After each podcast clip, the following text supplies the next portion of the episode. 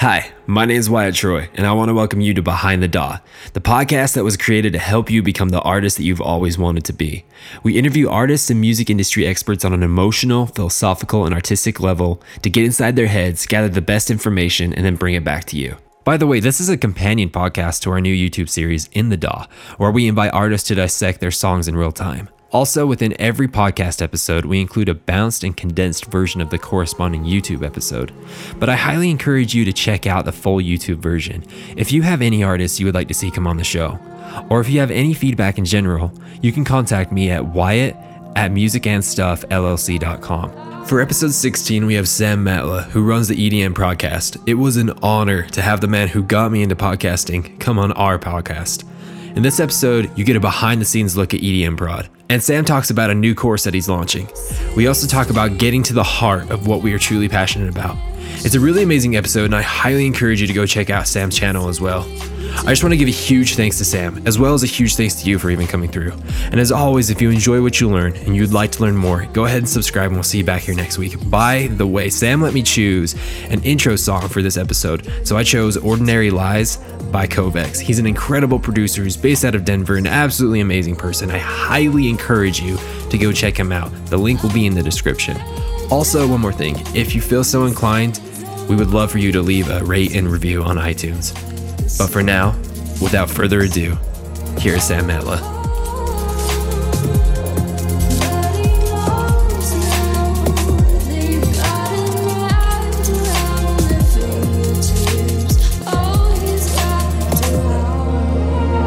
I just want to welcome everyone to Behind the DAW. This week we have the man, the myth, the legend, Sam Matla from the EDM podcast. How you doing, Sam? I'm good, man. I'm really good. How are you? Dude, I'm doing fantastic. This is like this is a dream come true. I mean, not not only not even a year ago I started listening to your podcast, and, and here I am sitting in the guest bedroom of my house interviewing you. So this is this is something else, man. How's things going, man? What's what's going on in your life right now? I'm trying to sleep more. I'm proud of you. Prepping for a new a new product launch in like two weeks. Things are good, man. Moved back down from Auckland to near Wellington, which is another city in New Zealand, and it's been sunny all week. I can't complain. So, for those who don't know you, I'm assuming that quite a few people do, you know, listening to this podcast, I'm sure they, they, they kind of made their way over from your podcast. But for those who don't know who Sam Matla is, let's get a little bit of a background. The short version, uh, around the age of 14, got into blogging and music production at the same time. And tried to set up quite a few businesses didn't work they failed but throughout my teenage years i'd been making music you know like spending all my time on it pretty much um, apart from the blogging and skateboarding here and there. So, so first year out of high school, I was 17 and I sat down one day. I was running a, a blog about productivity, personal productivity. I sat down and I was like, you know what? I can't see myself doing this for the next 12 months. I love music.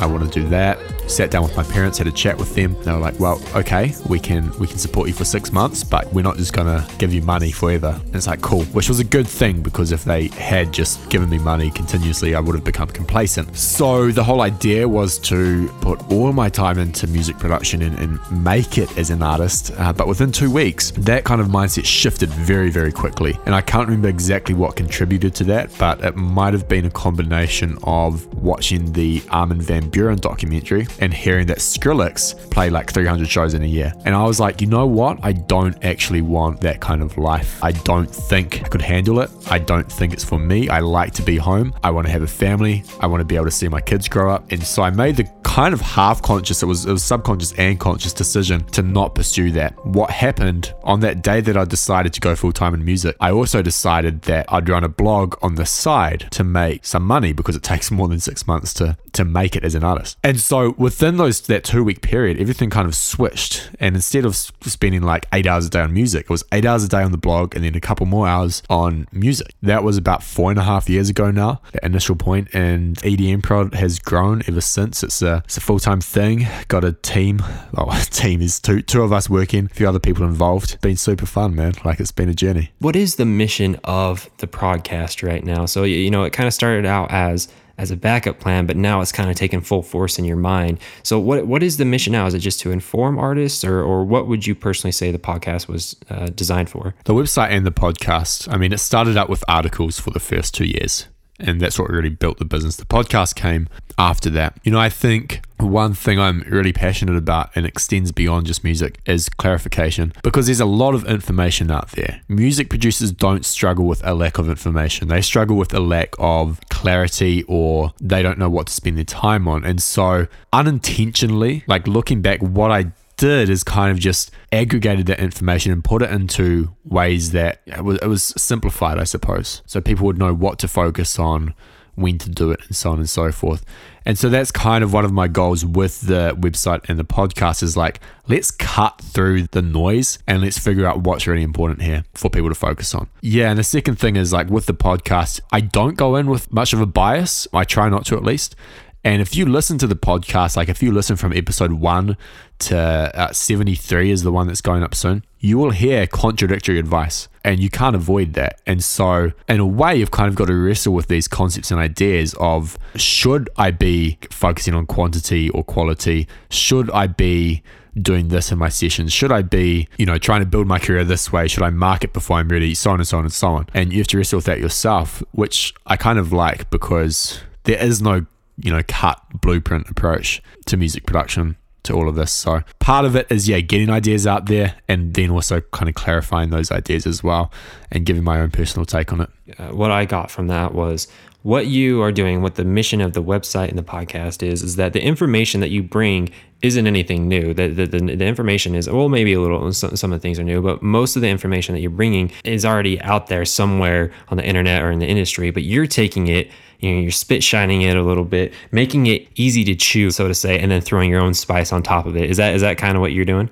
Yeah, you could say that. Going into that with the podcast, tell me what has been some of your favorite podcasts on the podcast and, and why were they some of your favorite ones? I really enjoyed chatting with Joey Suki. He talked about his life. He was a world touring artist, you know, collaborated with Hardwell, doing it big, and then he burned out and realized that the DJ life wasn't really for him. And now he's a professional artist coach. That was a cool story. I really like, oh, there's so many, man. But both interviews with my good friend Bertie Vogt, very smart guy, very like meticulous. If you know him, if you listen to this and you know him, you'll know what I'm talking about. But those two interviews, I think, are jam packed with uh, practical value and advice. I would love to hear a little bit more about this this new course that you guys are launching.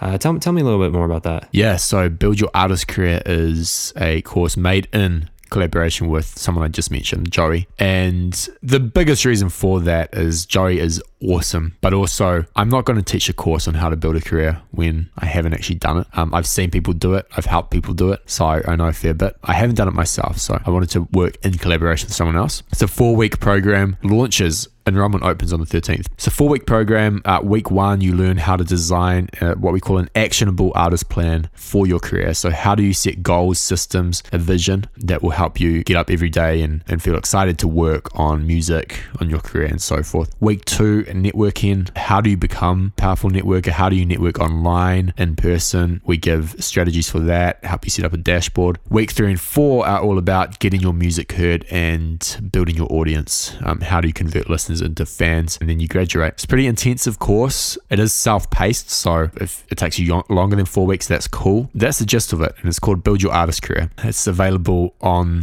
the 13th at buildyourartistcareer.com. Dude, that that sounds amazing. So tell me, do you have in you know in the in the near future or, or in the future in general, do you have any aspirations to have uh, I guess you would say a traditional music career, or is has the podcast and the teaching life kind of stolen your heart? So to say, and then you kind of find your passion in that. Yes, to the last part of your question. Earlier on, there were times where it's like, maybe I should build a career and it would be easier to do now. I think that there's a platform there, and I've got the network, but yeah, it just doesn't it doesn't appeal to me. It still doesn't, and I think some people assume that I'm kind of sitting there like resentful that I couldn't do it, and that's totally not it. I've actually never really tried, you know, like I've never really put all my effort into it just because I don't want to. Like I, I just really don't, and I'm not saying it's bad. Like I don't I don't want anyone who is wanting to do that feel like pursuing an artist career is bad. I think it's awesome. I think it's fantastic. I do think though that more people should think about what they want in the sense that it, it because it is a traditional approach and it's a common approach some people kind of like joey fall into it and then realize that it's not for them. And you can save yourself a lot of pain if you set up your career in a different way. If you love producing but you hate performing then you can build a career that revolves around that. Maybe you're producing for pop artists or could be a ghost producer. We're not going to get into that debate. It is a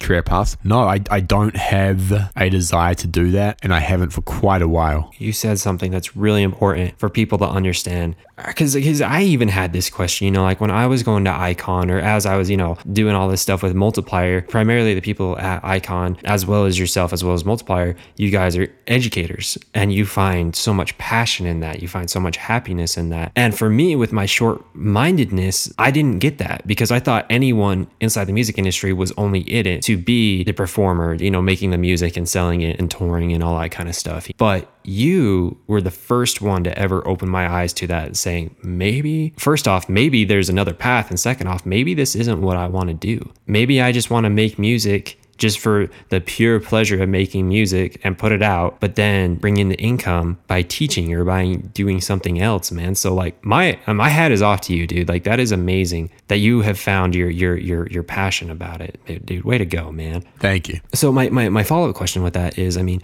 do you personally maybe you know removing the idea of being a, touring producer or sorry, a touring DJ or, or or a famous producer or whatever? I mean, do you personally still make music though? Uh not as much as I used to, and this is something something that I want to fix. I think it's so easy for me to get weighted down by the demands of the business and neglect music production. And that is definitely something I want to change. I'm working on that, man. Do you still feel a need to create music? Yes and no, in the sense that I've never really had just a singular passion. And I was talking about this uh, in the interview I did prior with with Sarah. He interviewed me. I think it can be dangerous to have a, like a singular passion to the point where you rely on it for your happiness because there's are some things you can't control. Like if you say I'm not going to be happy unless I have a career as a world touring artist, that is a dangerous mindset to be in because there are variables there that are outside your control. You could become deaf. Like that's unlikely, but it could happen. And what are you going to do? I have quite a few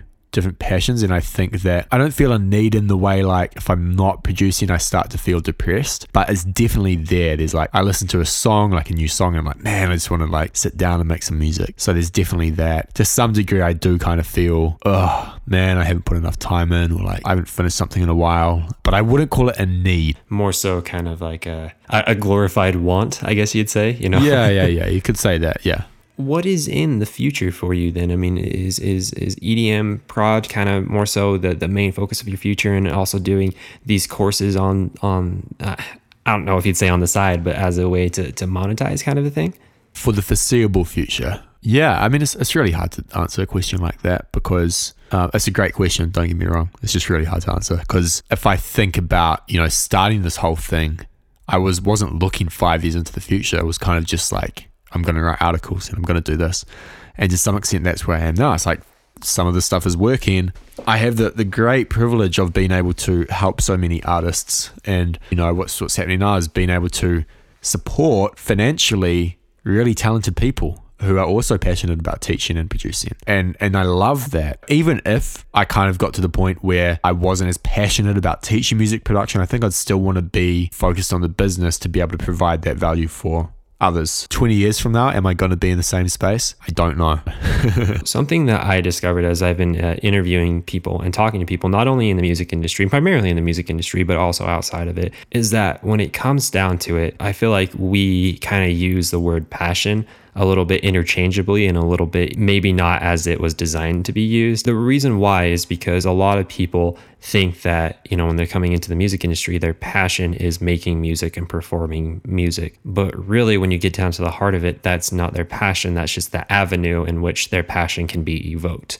So, for example, I have a really good friend. He goes by BDN. He primarily makes music to help people who struggle with addiction and with people who struggle with depression. That right there, that is his passion, is helping people who struggle with addiction, the same addictions that he struggled with and the same type of depression that he struggled with. And then the avenue in which he does that is through music. I, mm. And so, I mean, similar to me as well you know i i want to help people with anxiety and depression because i have been plagued with anxiety and depression and it kills me to think that there's people out there that i could help but i don't know how to get to them and so my avenue is something that i truly love which is music i'm hmm. assuming mm. that's what's going on with you is that you have a passion hidden somewhere in the in the EDM podcast and the music production dreams that you've had. Yep and now the the EDM podcast and, and the website and everything is more so the avenue. I mean, am I on the right page? Oh, 100%. And, and that's something I've thought about a lot because uh, sometimes, yeah, I do kind of feel like, oh,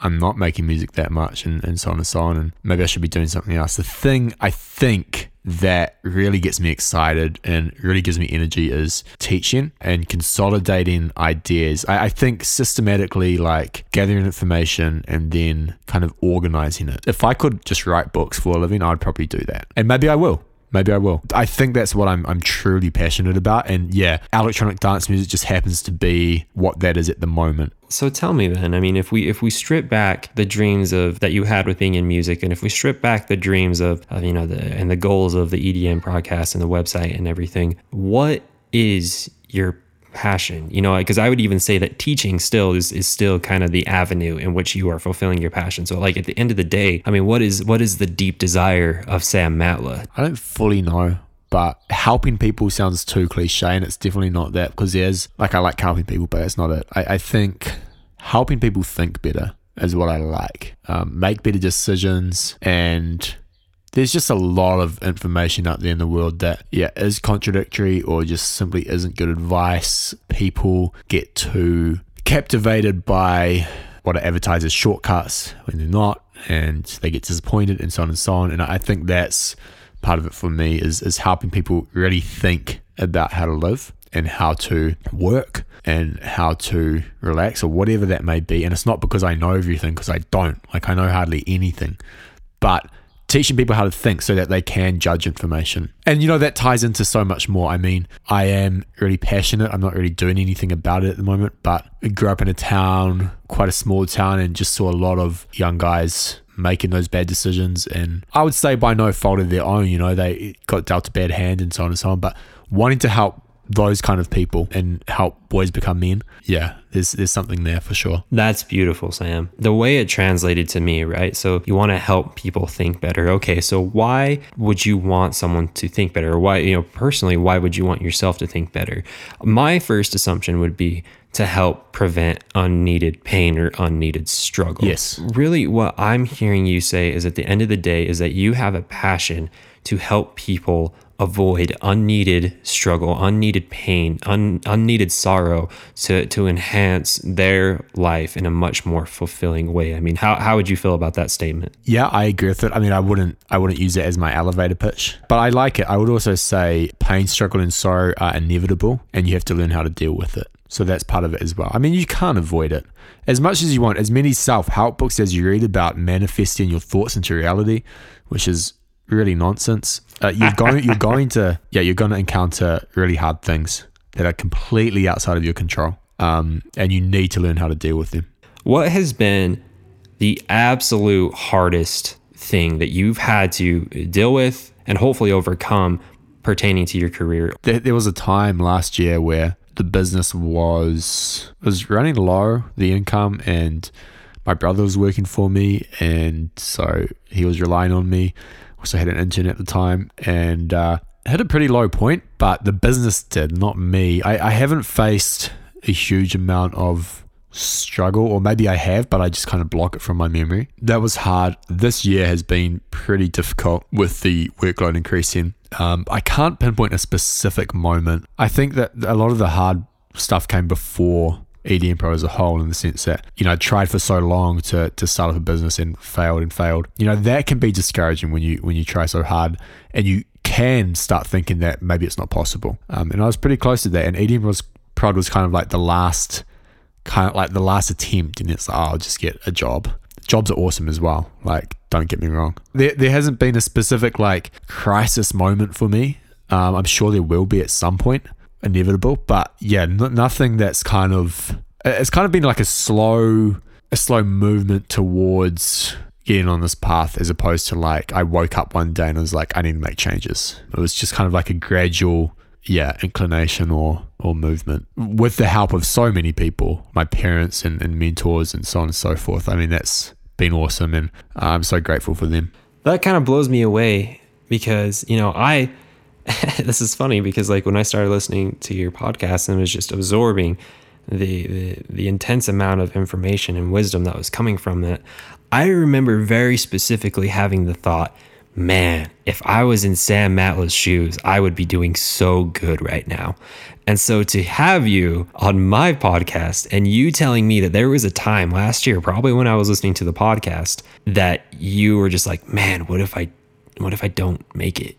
I have had so far, I'm 22, I've had a comparatively easy life. And, and that is a blessing, but I know that it's not, like, I know that that's not life. And of course, I expect I don't expect the next 22 years to be like that. I've never really been depressed. I, I don't have any health conditions that bother me. Yeah, I've made stupid decisions and so on, but irre- uh, reversible. Last year, when that happened, wasn't like a dark period of my life. It was kind of like, oh, the business is not making money. Let me fix it.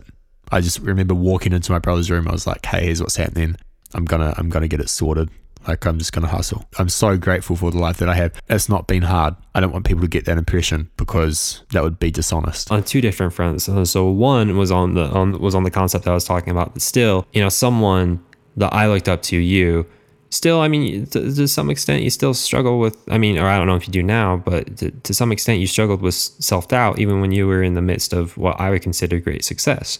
I think that's important to note that that self doubt, I kind of feel like it never truly goes away. You can only push it away for a time. And by your good decisions and by like good habits and everything, you can keep it at bay and keep it away. And then the second thing that I wanted to, to really say that was amazing is your work ethic, man. And this is something that I've always been really inspired by you. You know, I see some of the things you post on Facebook and everything, and obviously a lot from the EDM podcast. You are, you have an amazing work ethic. You, you're incredible, dude. You're, you're very dedicated to what you want to do and what you want to achieve and you're willing to put in the work and you're not you know what i mean? You're like oh i need to build a mountain? Cool. I'm going to build a mountain i'm not going to complain one time.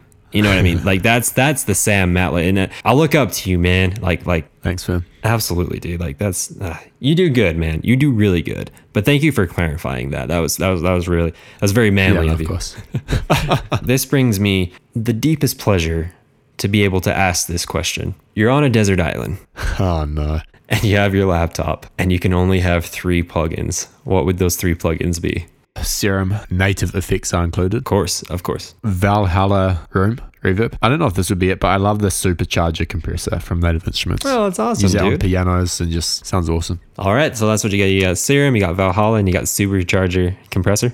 That sounds like that's, that sounds pretty amazing, dude. And now it also brings me great pleasure to ask this question as well. In your current town that you're living in, there is aliens that show up. And so you go down there and you're like, hey, what's up, aliens? They're like, hey, it's Sam Matla. This is awesome. They want to take you, and you're like, oh man, that sounds great. High five. You, you can totally take me, but really quick, I got to write down three pieces of advice for humanity to remember me by. What are those three pieces of advice? Reduce dependencies. And I mean this in the sense like we kind of talked about it earlier. If your happiness or your health relies on just one thing, so if, if you're only happy if you're full time in music, that is a dependency. If you're not doing that for whatever reason, you're not going to be happy. So you want to figure out a solution to that. And uh, my solution would be develop a curious mind, which means that you can have more than one passion or, or more than one interest. And the way you develop that curious mind, in my opinion, is just read more books. Really simple. And the second thing is focus. I see this everywhere and I do it myself and I shouldn't, but we all like shiny things and we all like to do new stuff. Often there's something or one or two things that are working really well that we should just double down on. And, and so focus will be my second thing in the sense that like just do a few things really well and, and you'll be good. And I think that's probably a generational issue as well. The third thing would be don't try to find life hacks unless you're getting like eight hours of sleep a night, unless you're exercising five to seven times a week, and unless your diet is good. No life hack is to substitute, uh, be a substitute for that. Those are like the three things you need to get sorted, and then you will have more energy. Uh, you'll be healthier, obviously. You'll think better. You'll feel better. And then on top of that, it's like the 80%. You can chuck in a few hacks or whatever you want to call them. Like you can't just lay them on top of nothing. So I would say take care of that stuff. And it can be hard to do, but do it. Thank you for that wisdom. And now, the final thing before we head out would it be okay if I gave you some advice pertaining to the EDM podcast? Go for it. There's this book. It's called Building a Story Brand by Donald Miller. Have you ever read this book before? I have not. So this is absolutely incredible. So so what it's talking about is actually building a story around your brand. And so, for example, if you look at some of the the most popular movies of the last like 50 years, all of them have certain characteristics in common, certain things about their stories. And then if you look at the most popular businesses in the world, they all have something similar to it in their story. And so, according to this book, there's four things. Number one, there is a hero. Number two, there is a guide for the hero. Number three, there is an enemy. And number four, there is some type of consequence if the hero does not overcome the enemy. You look at anything from Star Wars to The Lord of the Rings to Transformers to Dragon Ball Z, those have all been kind of the very watered down basics. Some of the most popular businesses and successful businesses in the world implement this. And the way that they implement this is that so they have a story behind their brand, but they never position themselves as the hero. And I feel like you have done a very, very good job. And I feel like if you clarify this just a little bit more, it'll actually improve so much more where you in the EDM prod standpoint are not the hero. You are the guide. You are the you are the Gandalf. You are you are the wise New Zealand man with a beard that knows what's going on the hero is the person that's coming and partaking of it 100%. Yeah. yeah, man. So if you if you frame it like that, and let's say you know the enemy is uh, self doubt or burnout, or as you like to say, wrong information, or not being able to think the best that you can. And so I think if you read that book and you and you apply the principles in there, and you really emphasize, hey, I'm the guide, but you are the hero. You are the one that's gonna change the world. You are the one that's gonna help people. You are the one. I think that you will fulfill your dreams and fulfill your goals so much faster and more efficient and uh, and with so much more satisfaction. How does that sound? Sounds good, man. I've heard of that concept before. Yeah, I'll think about it. And again, I feel like you do absolutely great with the EDM podcast. I've never felt like Sam Matla was the hero. I always felt like you were the guide. You know what I mean? Because I'm not. Any last words from Sam Matla? Uh, keep on grinding.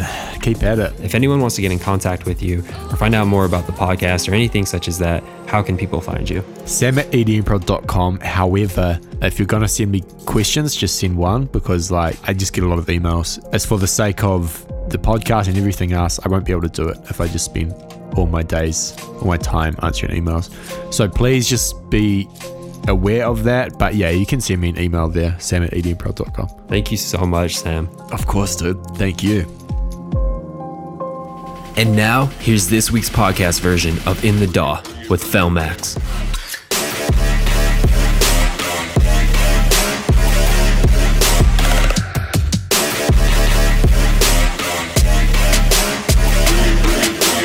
In the beginning, I think there's war drums. Am, I right? Yes, let me see. So I'm missing the drum here. As you can see, it says drum two. But for the most part, when I do use those crazy epic drums, I mainly get them from here. All right, so I have this sample pack here I downloaded like, I don't know, like a year or two ago, which is basically like movie Mad Max stuff. And it has really just like epic drum loops. Like this. So what I usually do is I'll find I'll find one that I like that it isn't in the tempo of the song that I'm working in, and then I'll just fit it to the tempo, make sure it's on key, and then I'll place it there. Yeah, as far as the processing goes, there wasn't really anything. Honestly, it was just mainly like the layering with, with this, this snare here, this, these claps, and these rides. The main sound in the drop, yeah, how did that come together? That was this right here. I'll show you. It was this thing I had from this company pack, and I just reprocessed it. In F, I brought it down to I think D sharp. Yeah, to D. That's my favorite key to work in. I don't know why. I feel like the 808s sound way better like that. And then basically, I just rearranged it because it played out like this. So the original thing sounded like this. So I brought it down to D, and then just rearranged the the way that the synth like came out.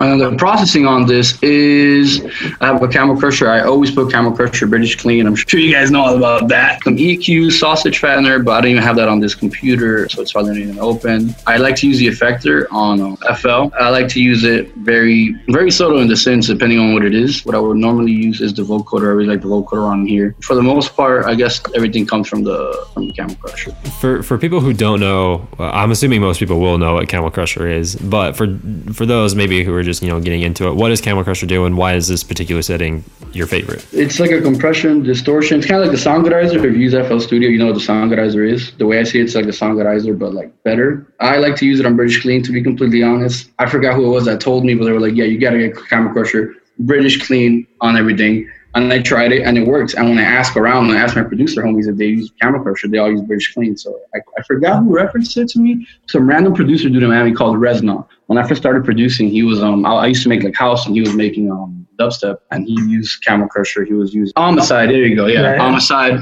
Do you put Camel Crusher on everything, or is there only certain elements that you put it on? I'll mainly put it on synths. I'll never put it on a kick. I'll never put it on an 808. I'm not saying it's wrong to do that. I'll never put it on the bass line. I'll never put it mainly on like things that I feel like need to be brighter. I use it to like to widen things to make it brighter, to make it sound like not so um muffled. I'm, not super fami- familiar with FL, so are you sidechain compressing that? And I suppose, yeah, if so, how does sidechain work in FL? Do you have to route into a, a, a separate, channel? Or? The way I do my sidechaining is very unorthodox. I don't know. I've never seen anybody do it like this. Basically, I could be wrong here, but the way I do it is whatever I'm sidechaining, I'll just automate the volume to go from like up and down.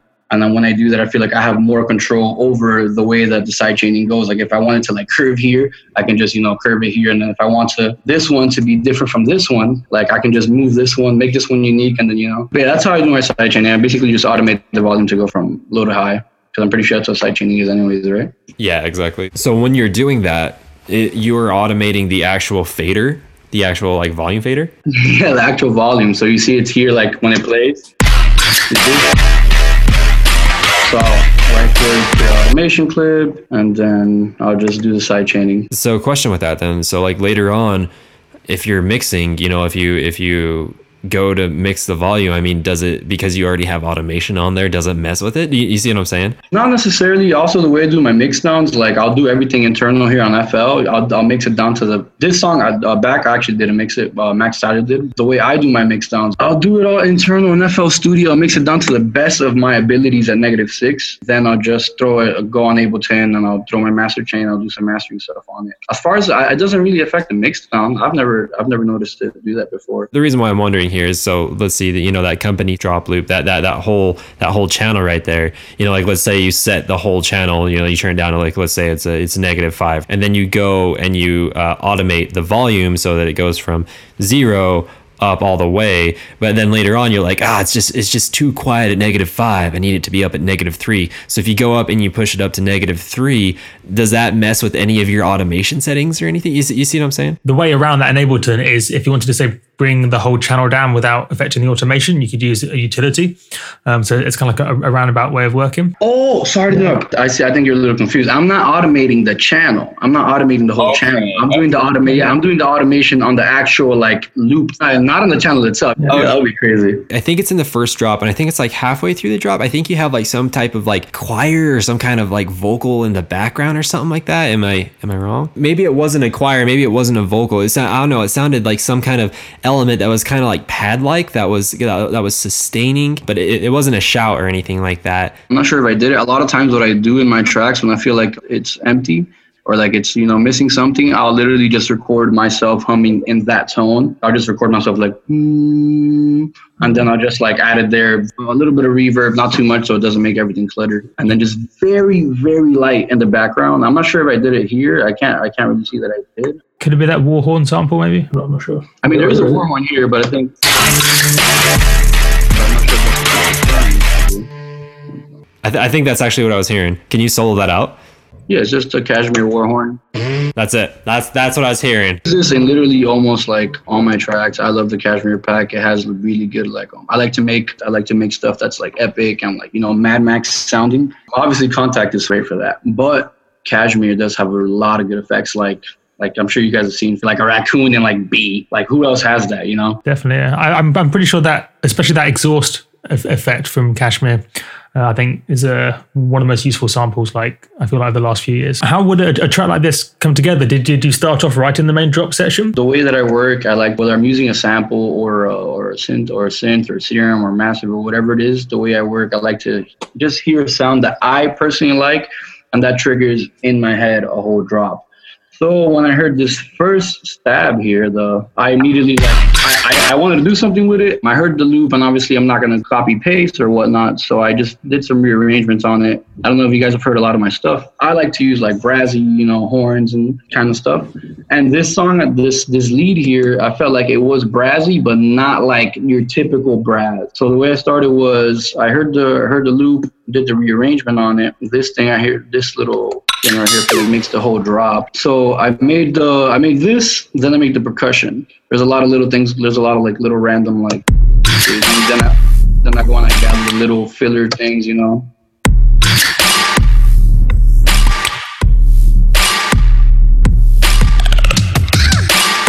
But the first thing I always do is the main synth. I cannot start a song without starting the drop because then I don't know what I'm working toward. Personally, you start with the drop very, very first.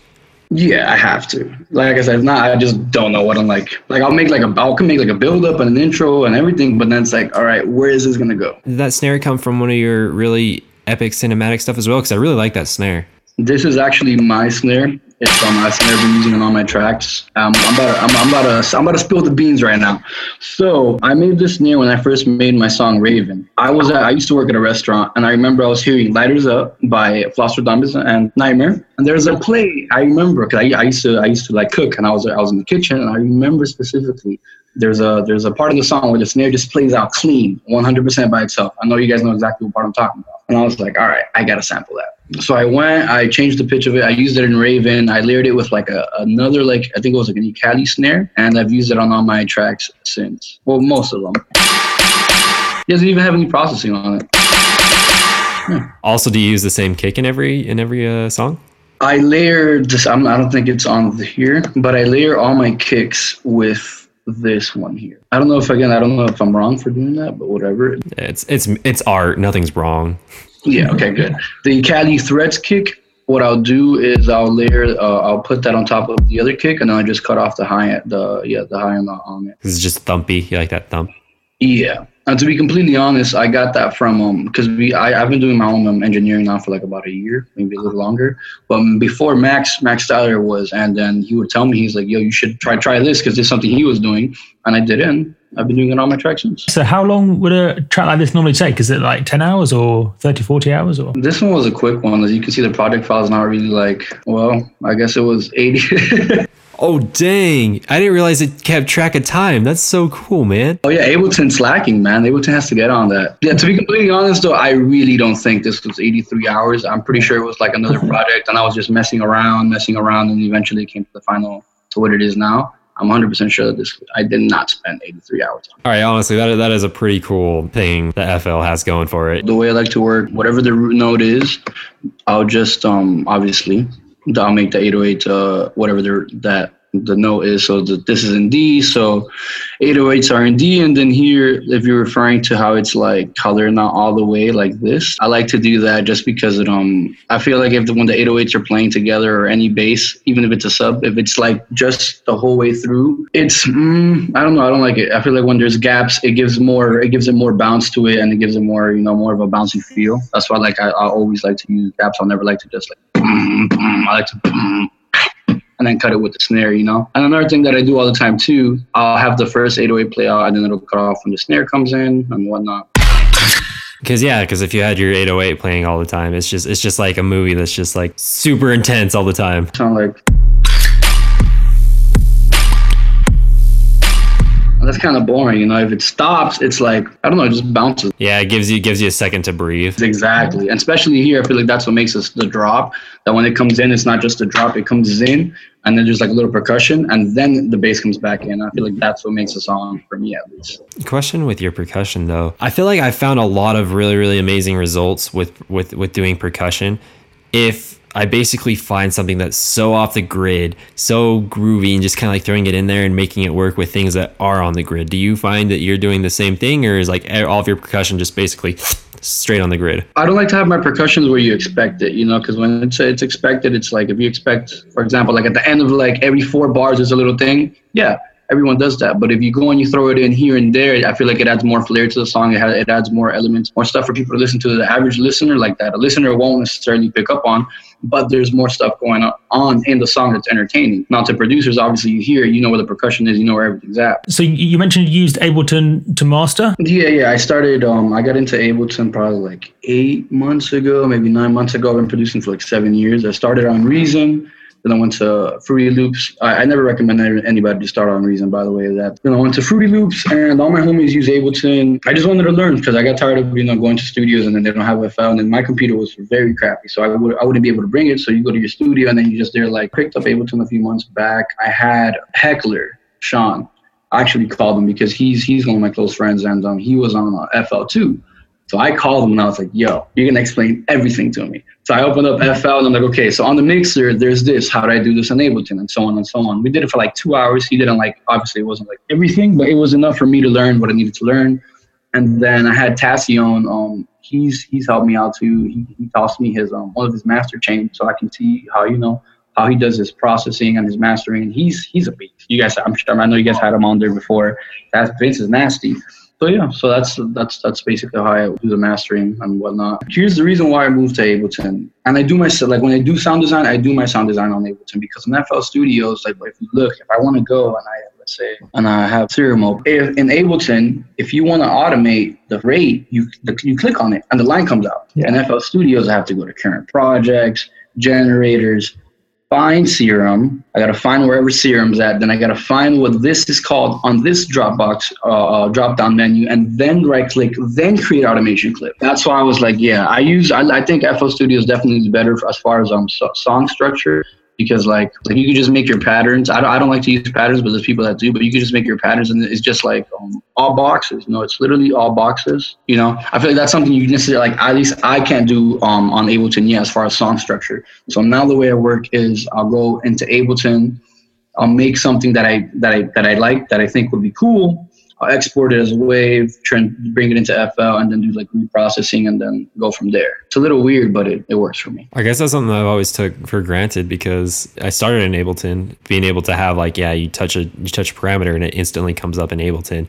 I thought it was amazing, but I thought that everyone had it, so I, I didn't realize that you had to kind of jump through loops like this in, in FL. Dude, it's so bad doing the automations in FL Studio. It's like anything you want to automate is just annoying. I'd rather just click on it, line comes out, and then and then you can you can literally like do whatever you want. Here it's like you gotta click here, then click here, and it's just annoying. You can't just you know and and able to not be able to do this and all of that would come out. Just out of curiosity, since we're on this concept, why do you still use FL? I know you just mentioned the, the reason about the arrangement, but I mean, is there is there a reason that's like holding you back from just like diving into the Ableton pool? It's user friendly, man. Like FL is user friendly. Like like, and I'm not saying anybody can pick up FL and learn, but if you if you go and you take the time and you come home and you practice, you know, you, you can learn. I feel like you can learn easier than you can Able, Ableton. Because like first time I looked at Ableton, I thought I was looking at Chinese. Like I did not understand what was going on. When I looked at FL Studios, I kind of had a general idea of what was going on, mainly because there's like there's this um the playlist, the sequencer, and I'm sure Ableton has all the same things, but I feel like here it's easier for for me to access. Maybe I'm wrong, but here like I think the way like if I want reverb or any type of effect, I think it's done easier in FL. But again, the whole automation things on Ableton, that's that's way. I think I kind of agree. I think it's the session view versus um, arrangement view that just makes it unnecessarily complicated for most people because I think 95% of people almost never need session view. So I feel like Ableton would be improved by having session view something you have to proactively open. So the, the first time people load up Ableton, it just loads up in arrangement view, maybe with some nice faders or something. Um, I think that would help an awful lot of people, to be honest. Because session view in and of itself is actually it's it's really really smart, and if you know how to use it, you can actually get some really really cool results out of it, especially some sound design results. It's actually really cool, but you're right. If you're coming from this, you know, you're primarily in an arrangement view in this kind of fashion, and you know, like with FL, everything's linear, moving from left to right, and then all of a sudden you open up Ableton and there's a session view. You're like, no, no. Question for you. So it, I believe it's at the beginning of the song where you have, well, actually, it's through through uh, the entire song, but you have that vocal sample that says "Bring It Back," and then uh, on that vocal sample, it sounds like there's some kind of like metallic delay to it. Am I am I correct? It's like what I said on the on the effector. I like to use it a lot, but it depends on what it is. But I like the flanger on here; gives it a nice, cool metallic effect. Normally, what I would do to give it that sound, I would go on the delay. Bring it back, bring it Okay, back. normally I would put it on that on here, like on the one note, and it gives it that metallic sound. But um, for here, I just use the flanger. And also, I, I like to use a lot of um, FL Studio stock plugins. I don't like to use a lot of like I, I do use third-party VSTs, but I think if um even Ableton, everything that Ableton comes with stock is powerful if you learn to use it. Same goes for FL Studio and any other any other. Do you do that also uh, because they sound good, but also do you do it because just to like save CPU, or is there another reason why you just tend to use the native plugins that it comes with? Yeah, it's a safe CPU for the most part too. I mean, before like I had this computer is actually new. This is an Omen from HP. It's great. It's amazing. Before I was producing on this breaking thing from 2007. What would you say was, was the most difficult part of this track, or, or did it come together quite easily? The most difficult part for me in the song was definitely the percussion. I'm, I'm, I'm not a lazy producer. I've been a lazy producer before at times where I'm like, okay, I know I could do this and this to make the songs, but it's like, you kind of just like, I don't know, it's, it's kind of lazy uh, on my end. And for me, was basically getting the, the percussion, everything to get it to, to sound how I wanted it to sound. I think that's probably the hardest part for me to make like the little, to get the little filler stuff going. Cause I've been like, before this, I wasn't like, I was very, I was very basic. I wasn't trying to do anything too crazy. I don't know why. Definitely the percussion was what it was for me. After this song, I started getting into like, like I used to hate doing intros and outros. After I did back, I loved doing intros and outros. I don't know why, but definitely these little, these little bad boys. Bring it, bring it. There's a bunch of like little random stuff. There's these little shouts here too. Let's say you woke up tomorrow and basically everyone forgot that you released this song, and so you're like, cool, I'm actually going to release it again. Is there anything that you would do differently about this song? Oh no, yeah, I would if I could go back and change all my old all my old stuff. I 100% would. I feel like I've definitely in the past year alone, I've learned. I've picked up a bunch of things on on, on production, and I've worked with a few people. Like I've been able to sit in the studio with um uh, Five Finger Death Punch. I've been able to sit in the studio with Shaw with Heckler. With, with you know people like for me, Sean, he's one of the people that like I could learn a lot from because his sound design is nuts. If you hear his stuff, his stuff is crazy. But I definitely would go back and you know just change a few things on it, make it more modern, way better intro. Just out of curiosity, I mean, what specifically what would be something that you would change and how would you change it? The intro, I would definitely make it more melodic. Before on all my old tracks, all my intros were basically, like I said, not that I was lazy. I don't want, I don't want people to think that. But before, what I would do was, okay, I have my drop. Because remember, I said I start everything with a drop. I have my drop. So my intro would basically be me taking the drop apart and then slowly bringing it all in, go to a buildup, and then the drops. Now I'm just like, I don't want to do that. I want to make like the intro brand new sounds, something completely different from the drop. That's probably what I would change. Just go back and make the intro a lot more melodic, you know, more more listener friendly. Even though the song is great, the song I, I still play. I think the song is, it- it bangs live. You know, you, you get over some of the stuff. Like you know, I'm sure a lot of producers aren't too fond of their old music. Was there anything you did in this track that some people might call technically incorrect, but worked in the context of this, this song? I feel like I'm not like very technical with certain things, like the way I sidechain. I feel like that's incorrect. You know, people are like, I've, I've, worked with people and they're like, why are you sidechaining? Like, I mean, it's the same thing. Besides that, no, not really. And then again, maybe it's because like I feel like in music, like I, I did take a music production class my first time and I uh, I learned the first rule was there's no rules to making music besides the obvious basic rules. So with that being said, sometimes when I feel like okay, maybe this is wrong, like I don't know, like putting a vocal compressor on a kick, even if it doesn't matter if it's if it sounds weird, like if, if, if when you hear it, it's like a vocal compressor on a kick, that sounds weird. But if when you play it, it sounds good. That's all that matters. Would you like to have our feedback on your song? Oh yeah, of course, by all means. I love feedback. How much do you love your your your brass hits, like your big brass hits? I I cannot. I put out what like three brass songs, right? And I and I go on Reddit and I see people like, oh, this guy doesn't make anything but brass music, and I'm like, okay. I release a bass house record, not even to switch it up, just because I like I like to I like to make all types of stuff. And then the same person's like, oh man, I wish this guy would go back would go back to the brass.